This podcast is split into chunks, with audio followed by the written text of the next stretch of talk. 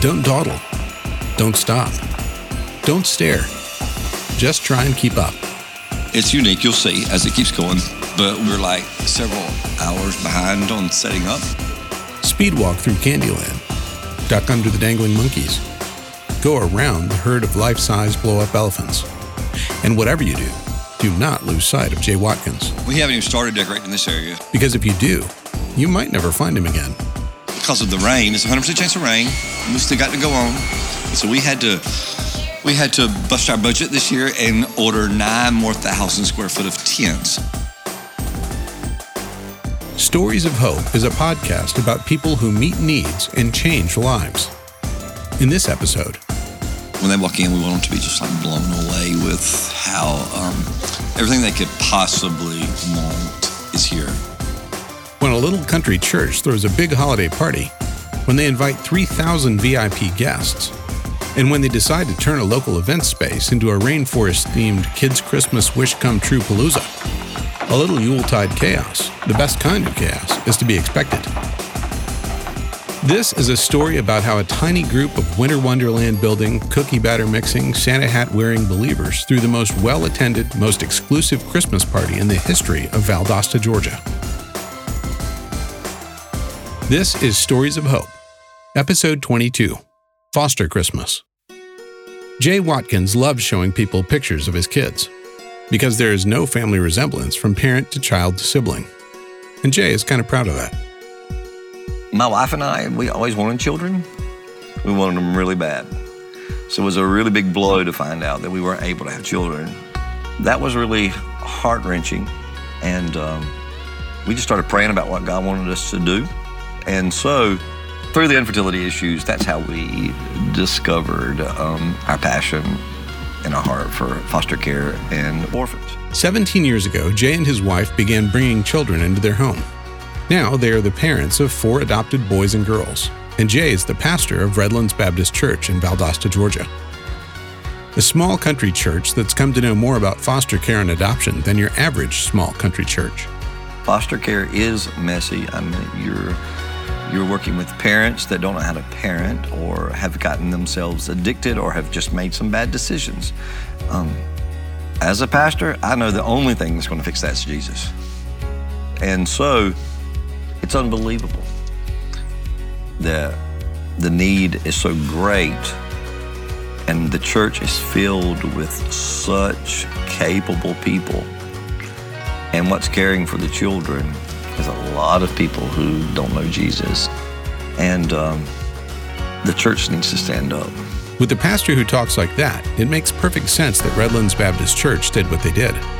Several years ago, they went to the state's Department of Family and Children's Services and asked what they could do to help foster families. And the first answer they got was simple help us with stuff. We started out by just sitting down with DFACS and saying, hey, what can we do with you? And um, we just started meeting a small need having a closet stocked with clothes or with diapers or with anything that a family could need. But then, the more Redlands Baptist Church did, the more they wanted to do. When DFACS told them there were too many children and not enough families willing to take them in, Jay's church said, sign us up. There was a point when we had no foster children at our church and no foster parents at our church, and now I can't I can't tell you how many foster families we have. And all of that is what led to all of this. Guys, I'm just so excited. I'm sorry, I can't hold it in. I'm so excited. What's y'all's name? Grayson? One day long party. 3,000 foster kids, parents, and DFACS workers. Hundreds of pounds of pancakes, chicken, and mashed potatoes. And 27,000 square feet of candy, cookies, cakes, and Christmas trees. With help from a few other churches in town, Redlands Baptist, for the last eight years, has created the only place on earth where the air smells like incense. If only they made incense out of popcorn and Fraser fir. Merry Christmas, guys. And the only place on earth where everyone is allowed three desserts before breakfast.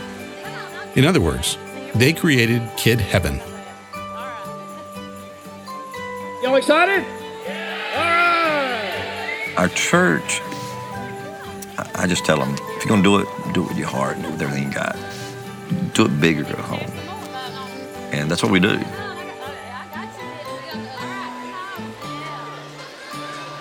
Families come out every uh, Christmas uh, to have just an extremely uh, wonderful day of Christmas, fun, forget about everything that has happened. And um, we target children in foster care and ch- children in a crisis situation.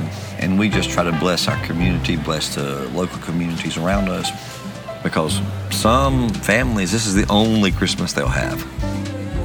And so everything that a kid could possibly want to do, we have. From video games to rock walls to riding horses to ponies.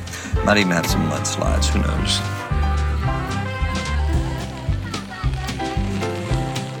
The rains came, but to the great disappointment of all the 5 to 11 year old boys in attendance, the mudslides did not. Fortunately, they had putt putt, cornhole, basketball, and bowling. They had horses to ride on, houses to bounce in, Christmas elves to get their pictures made with. Say cheese. And they had 200 very energetic, enthusiastic, evangelistic volunteers. We want you to know with this event that foster families are loved. We love you guys. We appreciate your hard work. We know all that goes into all that. We love our DFACS workers. We love our case workers. We love all that goes into foster care. So, if this turns out to be these foster families' only Christmas this year, it will be a good Christmas. It might even be the best Christmas. Today you're going to receive a free gift at the end of this of this time. All right? You guys don't have to earn it. You don't have to deserve it. You're going to walk out with it for free. Now here's the thing is that Jesus offers us freedom from our sin as a free gift. We are partnering with many churches to, to make this happen, to serve thousands of people and children. And uh, it does take a effort on our part to make this happen, which is okay because that's ministry. A lot of people be like, did you pray about that? I'm like, some things you don't have to pray about. Like, it's a commandment. So if it says to care for orphans, what are you supposed to do? Just care for orphans. And that's what we do. We share the gospel and we have fun. But at the end of the day, it's compassion, it's compassion ministry, and um, it makes dreams come true for children. Merry Christmas, guys. Bye bye. This has been Stories of Hope from Send Relief. Today's episode Foster Christmas. Redlands Baptist doesn't just work at Christmas to build witnessing relationships with foster families. They started a nonprofit that does camps during the summer and mentoring during the school year. Through their organization, called Camp Rock, they've even started their own licensed foster care and adoption agency. To learn how they did it, you can visit them on the web at camprockga.com. There are kids in every community who need protection, shelter, and the kind of love only God's people can give. For ideas and practical expert advice on how you and your church can reach out to them, go to sendrelief.org. And finally, if you like what you heard here, please rate us and leave a review on Apple Podcasts. It will help other people find us and enjoy these stories too. And join us in three weeks for another episode of Stories of Hope.